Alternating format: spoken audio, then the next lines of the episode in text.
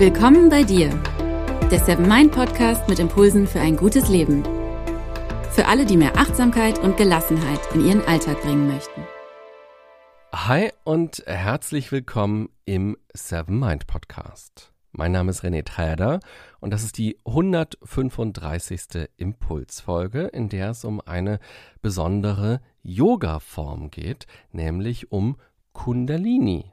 Ich finde, dass diese ganzen Begriffe aus dem Yoga schon wie kleine Zaubersprüche klingen. Schon allein sie immer wieder ganz bewusst zu sagen, hat was und macht vor allem neugierig. Vielleicht hörst du das Wort Kundalini ja zum ersten Mal oder jetzt gerade zum zweiten Mal in deinem Leben. Ich kann dir schon verraten, dass es dabei um Energie geht und um eine Stelle an deiner Wirbelsäule. In den nächsten Minuten erkläre ich dir, was es genau mit Kundalini Yoga auf sich hat und wie auch du diese Form praktizieren kannst. Zumindest kriegst du eine kleine Idee davon. Ähm, das ist natürlich hier kein Yogakurs, sondern in Anführungsstrichen nur ein Podcast. Und ich kann dir natürlich jetzt hier nichts vortonen, aber ich kann dich neugierig machen und dir eine Idee davon zumindest geben. Und vielleicht ziehst du dann nachher los und sagst, jetzt möchte ich das Kundalini-Yoga auch mal erleben. Das wäre doch schön. Kundalini, das bedeutet so viel wie Schlangenkraft oder auch die aufgerollte. Diese Form von Yoga stammt aus dem Tantra, einer Strömung der indischen Philosophie. Beim Tantra geht es ja ganz stark um Energie und so wird Kundalini auch symbolisch dargestellt als eine aufgerollte Schlange am unteren Ende der Wirbelsäule. Der Gedanke ist, dass dort eine besondere Energie sitzt, die nach oben muss, um wirklich kraftvoll zu sein.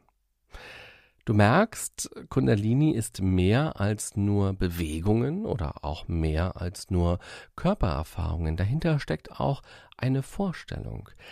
Je nachdem, welche Erfahrungen du bisher mit Yoga oder auch mit anderen Formen des Meditierens gemacht hast, kann es sein, dass du das total spannend findest, solche Vorstellungen, oder dass auch ein Widerstand in dir entsteht. Ich finde, beides ist völlig in Ordnung, denn es hat ja etwas damit zu tun, was du bislang für Erfahrungen gesammelt hast und welchen Zugang du aktuell zum Thema Yoga oder zum Thema Meditation oder auch Spiritualität oder Esoterik hast.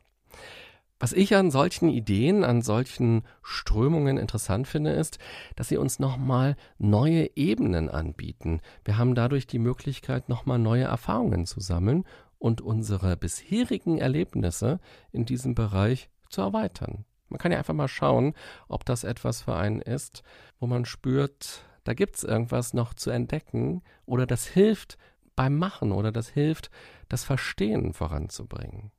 Und schon allein, wenn ich mir diese Schlange jetzt bei mir hier am Schreibtisch vor meinem Mikrofon, wenn ich für dich diese Folge spreche, vorstelle, dann spüre ich hinten in diesem Bereich am Rücken ein Kribbeln. Ich nehme seit langem überhaupt erstmal wieder diesen unteren Bereich meiner Wirbelsäule wahr. Auf den achte ich ja im Alltag nie, einfach weil ich ihn nie sehe und er sich zum Glück auch noch nicht von alleine meldet, einfach so. Weißt du, was ich meine? Also, unser Körper ist ja sehr vielschichtig. Oft nehmen wir nur unsere äußere Hülle wahr oder wir spüren eben Schmerzen. Wir nehmen das wahr, was wir im Spiegel sehen können.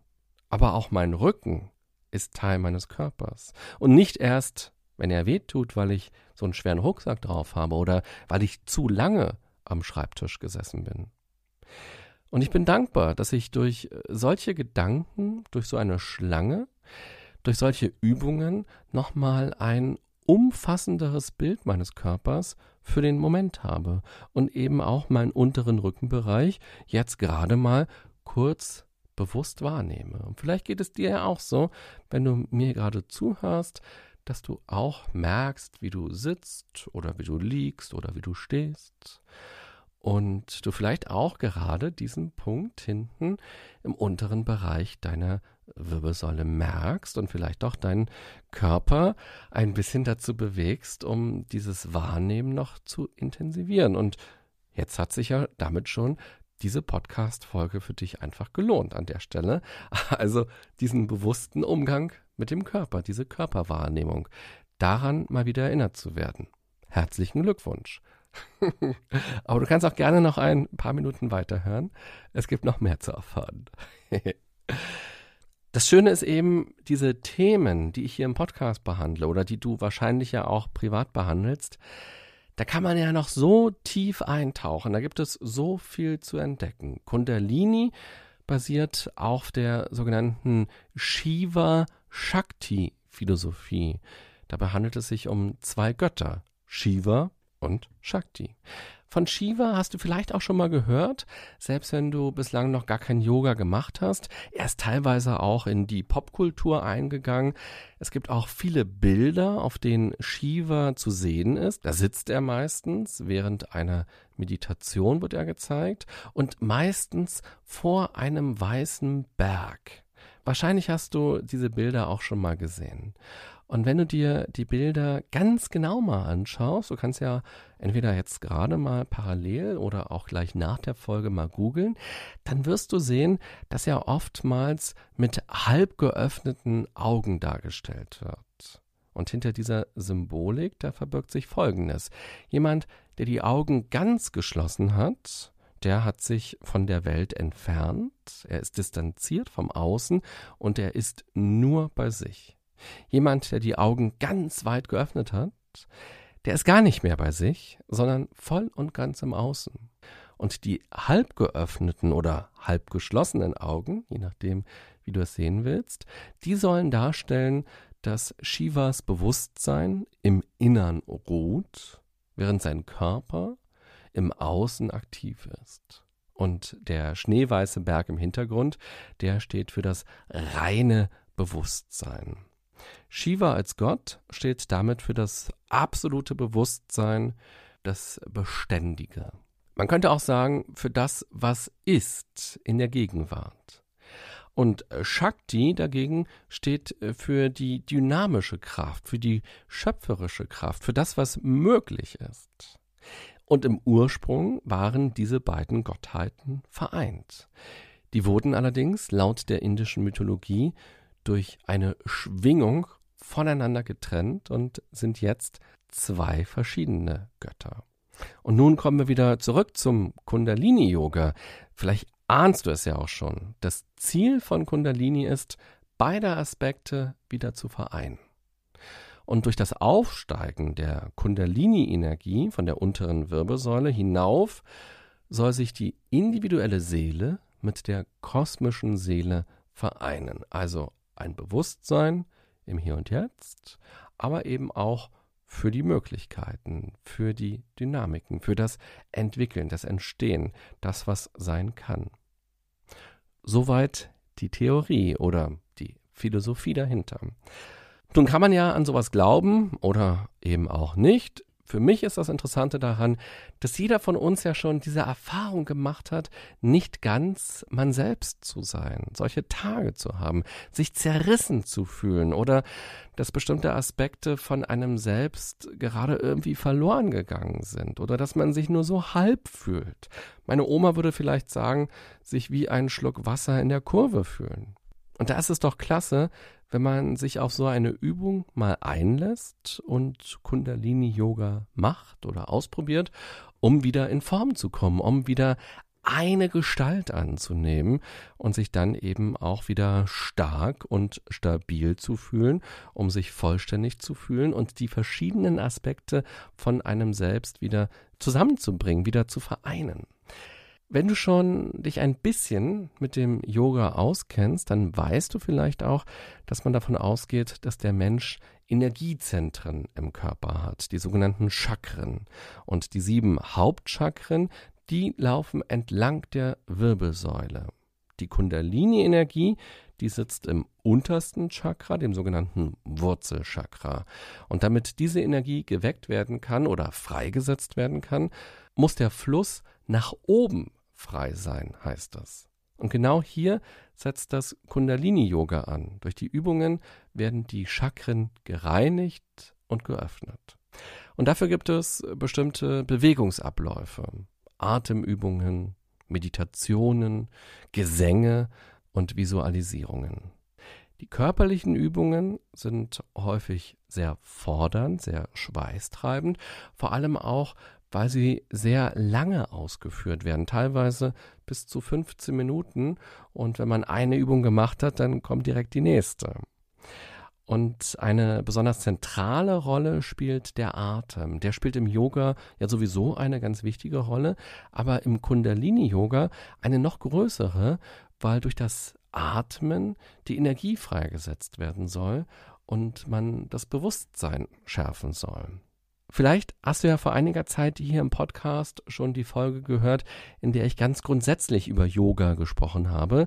Es ist ja so, dass die meisten Menschen unter Yoga irgendwelche, naja, ich sag mal, Gymnastikübungen verstehen, wenn ich das mal so ganz simpel runterbreche. Diese körperlichen Übungen sind aber nur ein Aspekt von dem, was Yoga eigentlich ist. Und aus der Tradition heraus ist es eher eine Lebensphilosophie oder eine Lebenshaltung. Also es gibt noch sehr viel mehr als in Anführungsstrichen nur diese Übungen. Und diese Übungen kommen eigentlich auch zu einem späteren Zeitpunkt. Wenn man Yoga, ja, der Tradition nach praktizieren will, dann befasst man sich erst mit der Haltung oder erst mit ganz anderen Dingen, bevor man dann auf die Matte geht und Übungen macht. Und so ist das auch beim Kundalini-Yoga, dass es bestimmte Haltungen gibt, die man ebenfalls praktiziert, aber eben nicht auf der Matte, sondern im wahren Leben. Man verzichtet zum Beispiel auf Alkohol oder man verzichtet auf Fleisch. Und ein Merksatz ist, man tut nichts, was einen von einem selbst wegführt. Und das finde ich persönlich total schön, diese Haltung die ist im Alltag natürlich gar nicht so leicht, vor allem wenn man nicht in einem Kloster lebt, sondern wenn man ein echtes Leben hat, mit einem Job und mit Freunden, mit einer Partnerschaft, mit Familie, mit Stress, mit äh, Stau, äh, mit Chefinnen und Chefs und Nachbarn. da ist es gar nicht so leicht, sich nicht von sich selbst zu entfernen. Das geht schon sehr, sehr leicht, diese Verführung. Fernsehen gucken, online sein, Dinge shoppen, blödsinnigen Quatsch in sich hineinstopfen.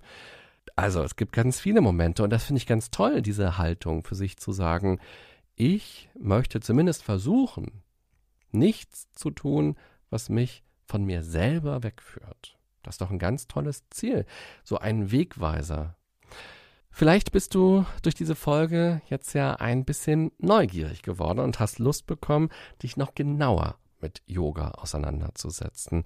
Es gibt nämlich nicht das Yoga, so wie es auch nicht die Meditation gibt, sondern viele verschiedene Richtungen und die betonen dann auch ganz viele verschiedene Dinge.